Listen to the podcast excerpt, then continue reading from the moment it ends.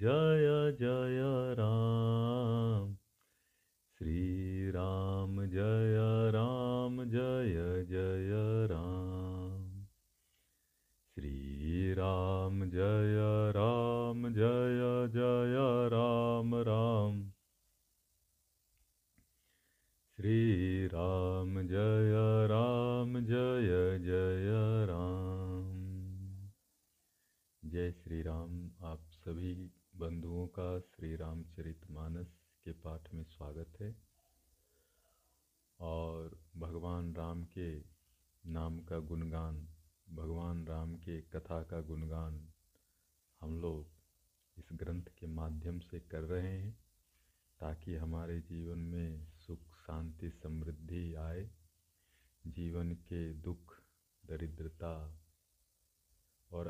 कठिनाइयों का नाश हो और जीवन में आनंद ही आनंद की बारिश हो।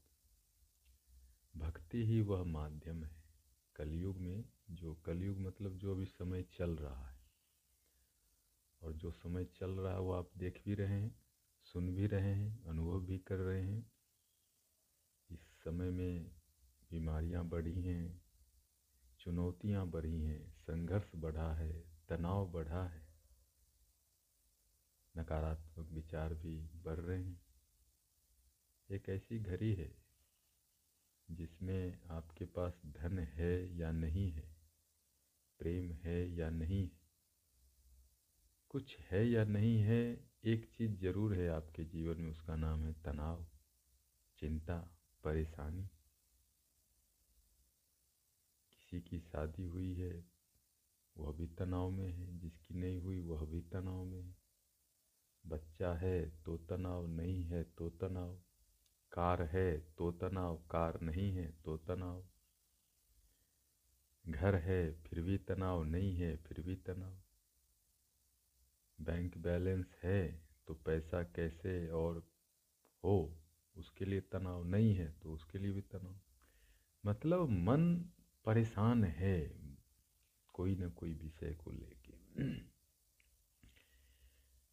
तो भाई इस परेशान मन को प्रसन्न कैसे किया जाए? सारा तो यही है। हम योग करते हैं, ध्यान करते हैं, तीर्थ करते हैं, दान करते हैं अन्य अन्य रूप से यही प्रयास कर रहे हैं कि जो परेशान मन है, वह खुश रहे, प्रसन्न रहे, क्योंकि जो प्रसन्न मन है, वही तो स्वर्ग है। जो दुखी मन है, वही तो नरक है।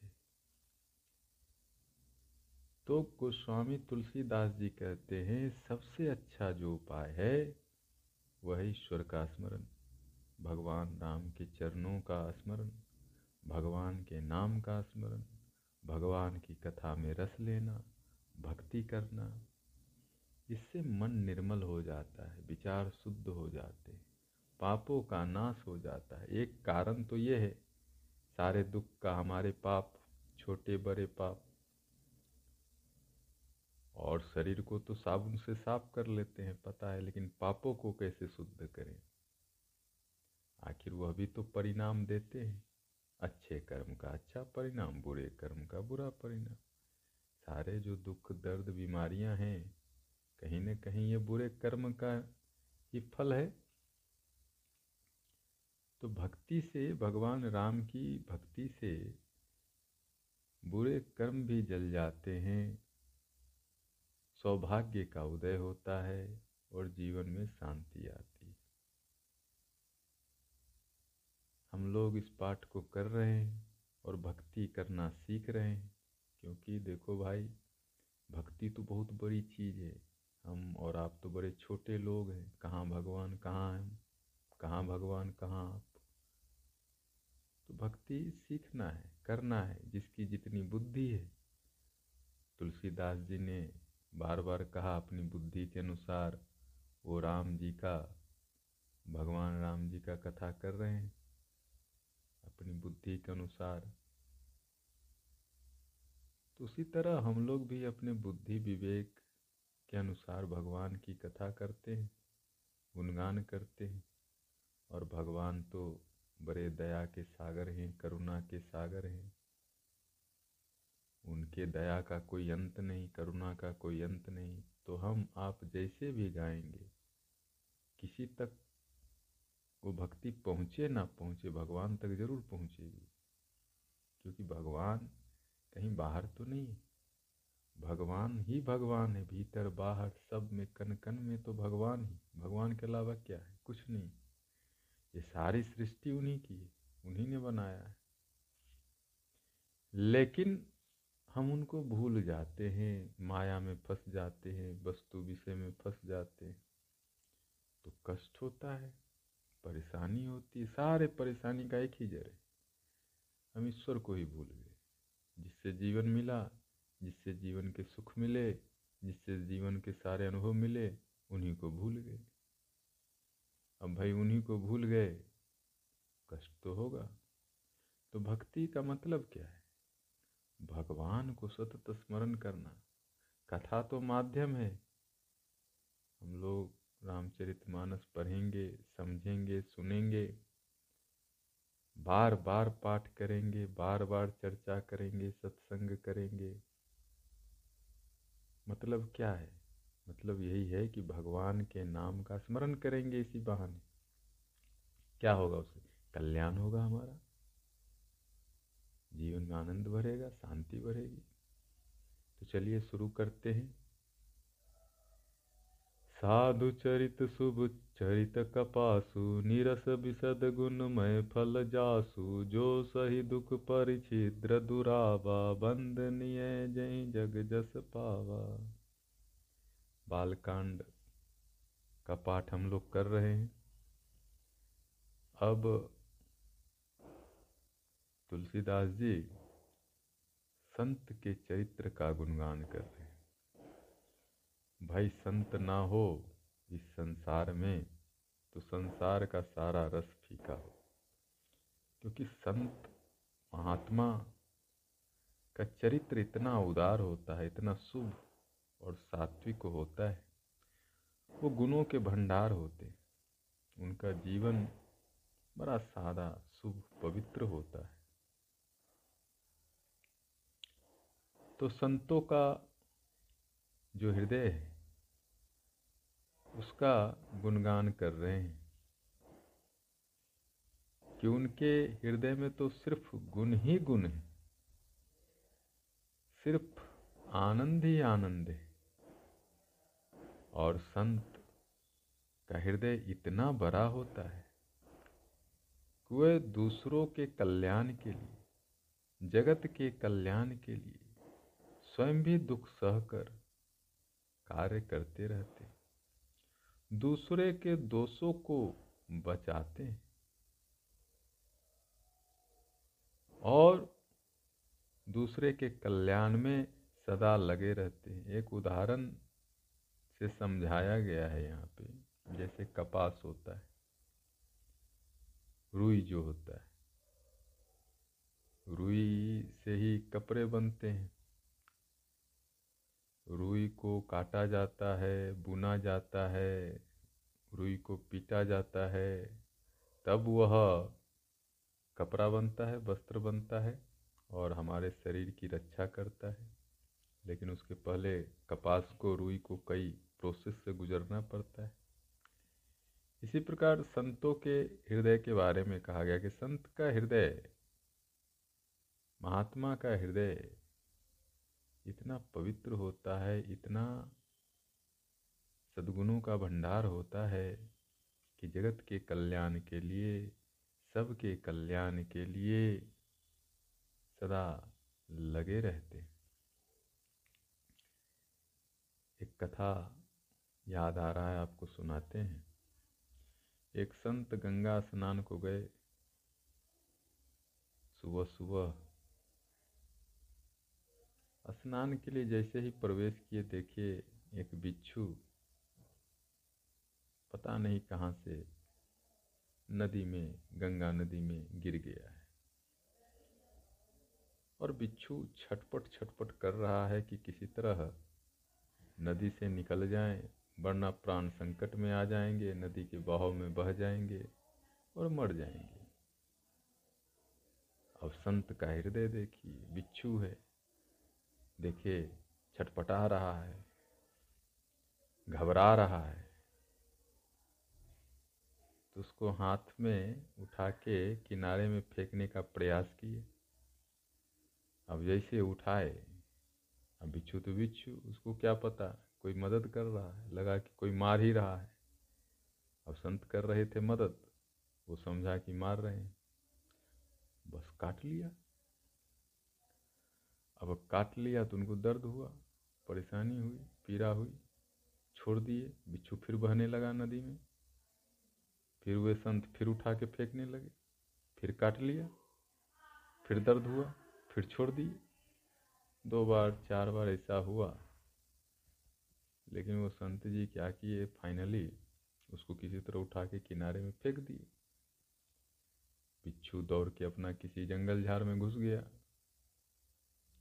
बिच्छू बच गया। लेकिन संत परेशान हो गए। दर्द हो रहा है हाथ में, बहुत दर्द हो रहा है।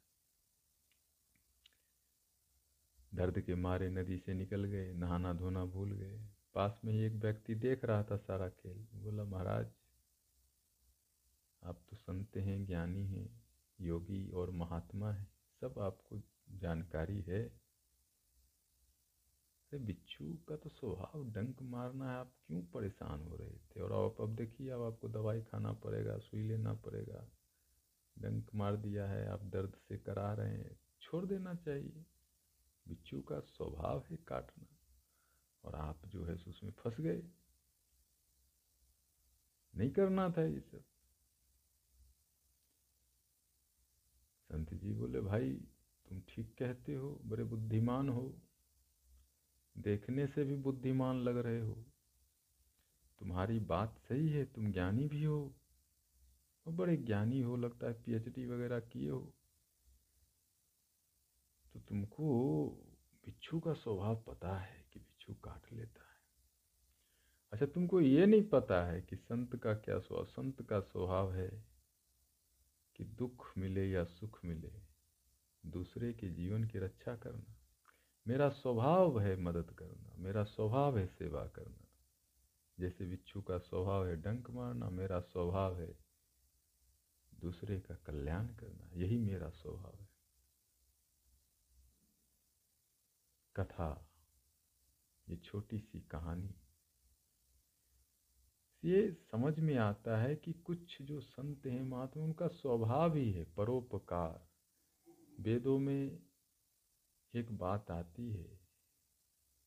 कहा जाता है, वेदों का सार, ज्ञान का सार यदि निकाला जाए, एक लाइन में तो क्या है? कहते हैं, परोपकाराय पुण्याय पापाय पर पीड़न दूसरे का हित करना, दूसरे का कल्याण करना, दूसरे की मदद करना, सेवा करना, दान करना, प्रेम करना ही पुण्य है अच्छा कर्म है, सच्चा कर्म है। धर्म है। इसी से स्वर्ग मिलता है, इसी से मुक्ति मिलती है, इसी से सबका कल्याण संभव है। और पापाय पर पीड़नम, दूसरे को सताना, दूसरे को तंग करना, दूसरे को चोट पहुंचाना, दूसरे को किसी भी तरह से परेशान करना, निंदा करके, अपमान करके, तंग करके, चोरी करके, छल करके, कपट करके, वही पाप है। उसी से नरक मिलता है, उसी से कष्ट मिलते हैं, उसी से बीमारियाँ मिलती हैं, उसी से सारा झंझट मिलता है। तो क्या कहा गया? अच्छा कम, काम करें। कहीं मैं पढ़ रहा था अंग्रेज़ी में। किसी ने पूछा, एक गुरु से गुरु जी बताइए दूसरे से हम कैसा व्यवहार करें? गुरु जी बोले, बेटा, दूसरा यहाँ कोई नहीं, सब अपना ही है। तो जैसे अपने से व्यवहार करते हो, वैसा ही सबसे करो। बड़ी सुंदर बात है। ये बात समझ में आ गई तो आप भी संत हो गए। इतनी ही बात जिसको समझ में आ गई कि सब अपना है, वह व्यक्ति संत हो गया। जब तक आपको कोई दूसरा दिखता है अभी आप संत हुए नहीं हैं। साधक हैं, साधना कर रहे हैं। हो जाएँगे, कोई बड़ी बात नहीं। ये बात लेकिन समझना होगा और पचाना होगा कि हाँ कोई दूसरा नहीं। सब उसी ईश्वर की संतान है। न जाति का लफड़ा है, न धर्म का लफड़ा है। कोई भी लफड़ा यदि है तो अभी आप संत नहीं हुए, अभी बाकी है। क्योंकि तुलसीदास जी क्या कह रहे हैं? तुलसीदास जी सीधी सीधी परिभाषा संत की कर रहे हैं, जो स्वयं कष्ट सह के स्वयं दुख सह के दूसरे के दोषों को भी ढकता है। जो सही दुख पर छिद्र दुरावा, बंद निय जही जग जस पावा। दूसरे के दुख को सहकर भी दूसरे के दोष को छिपाता है। इसीलिए तो वह संत सारे जगत में वंदनीय हो जाता है। क्या बात है। और कितना सुंदर बात है। इससे सुंदर क्या हो सकता है भाई? अद्भुत बात है। तो इसीलिए जहाँ भी संत मिल जाए, महात्मा मिल जाए तो भाई एक बार तो प्रणाम कर ही लेना चाहिए। कहीं हमारा भी कल्याण हो जाए, कहीं हमारी भी नैया पार लग जाए। है कि नहीं? मुद मंगलमय संत समाजू, जो जग जंगम तीरथ राजू। राम भक्ति जहाँ सुर सरि सारा राम भक्ति जहाँ सुर सरि धारा सरसई ब्रह्म विचार प्रचारा। और बड़ा गुणगान तुलसीदास जी फिर कर रहे। बता रहे आनंद कहाँ है भाई? और तीर्थ कहाँ है भाई? और कल्याण कहाँ है भाई? और भक्ति कहाँ है भाई? बड़ा अद्भुत बात बोल दी। बोल रहे हैं कि सारा आनंद संतों के समाज में सत्संग की महिमा, अब सत्संग की महिमा कितनी कही जाए? सत्संग ही स्वर्ग है, ऐसा कह देते हैं, चलो। स्वर्ग कहाँ है? सत्संग में, और नरक कहाँ है? कुसंग में। कोई भी व्यक्ति नरक को अनुभव कर रहा है तो अपने जीवन को चेक कर ले, कुसंग होगा। भीतर या बाहर, कुसंग होगा। और जीवन में आनंद है, जीवन में कल्याण है तो सत्संग होगा। संतों के समाज से आपका संपर्क होगा। नहीं है, करके देखिए, एक महीना, एक साल।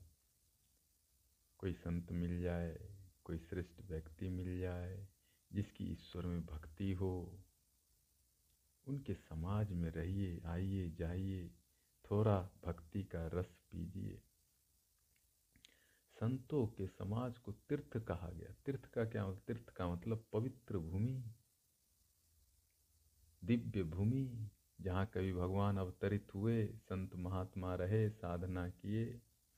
क्योंकि जहाँ भी भगवान अवतरित होते हैं, संत लोग प्रार्थना ध्यान करते हैं, वह जगत, वह जगह पवित्र हो जाता है। तो वहाँ रहने से, दान पुण्य करने से हमको लाभ होता है।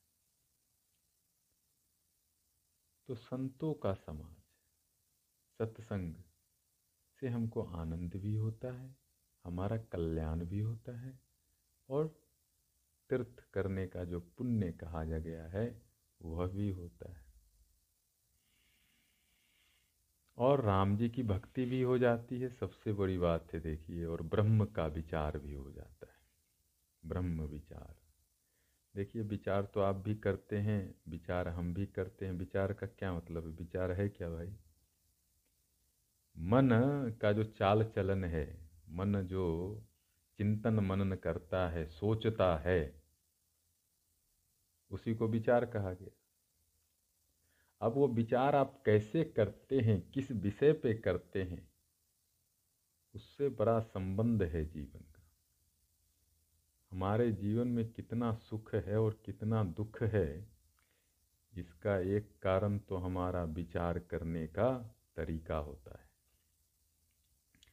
कि भर दिन हम विचार क्या करते हैं।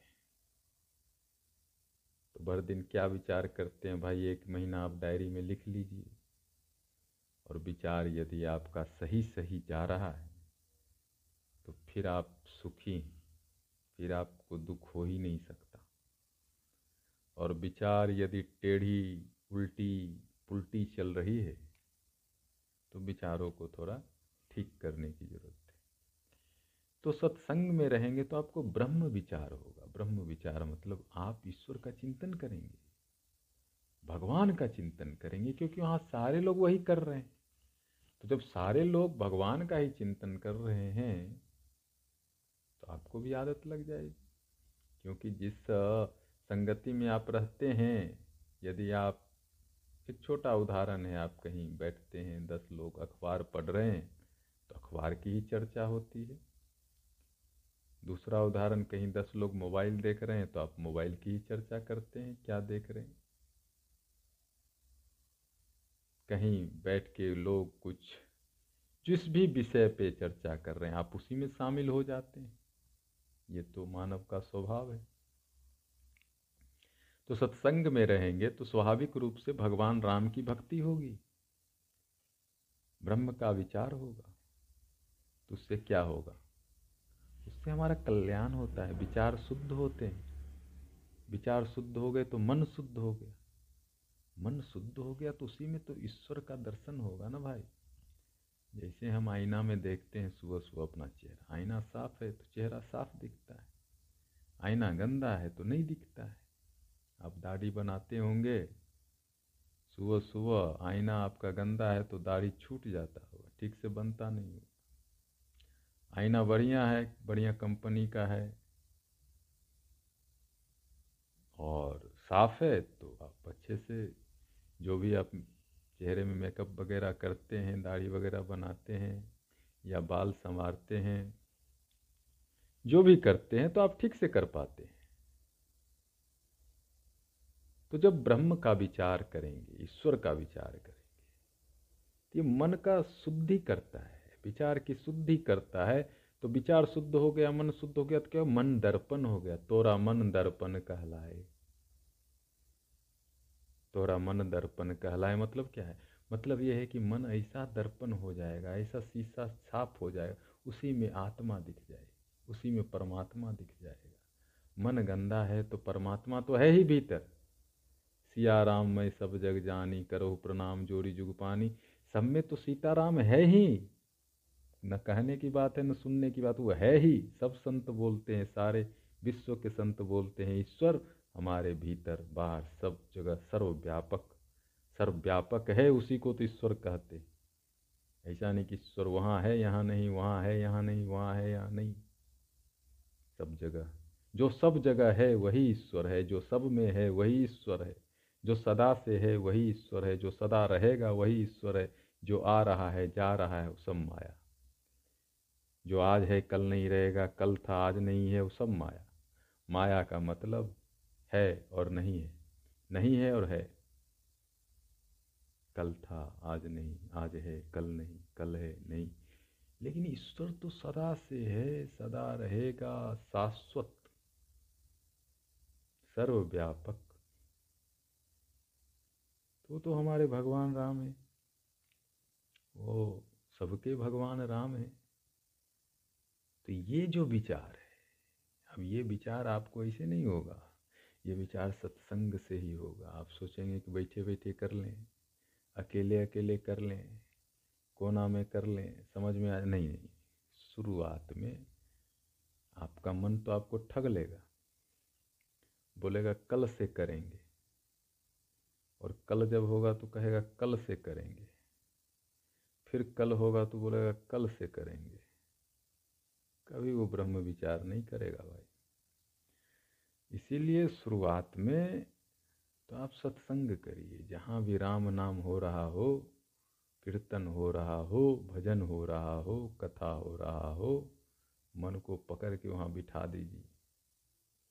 जाएगा नहीं मन। मन तो बोलेगा, बीमार है। जहाँ सत्संग की बात आएगी, बोलेगा, आज तबीयत ठीक नहीं, कल जाएँगे। कल बोलेगा, कल जाएँगे। वो तो मन का खेल है। पकड़ के बिठा देना है। तभी एक दिन ईश्वर का चिंतन होगा। विधि निषेधमय कलिमल हरनी कर्म कथा रविनंदनी बरनी हरिहर कथा विराजति बेनी, सुनत सकल मुद मंगल देनी। विधि निषेध कलिमल हरनी। हम बता रहे हैं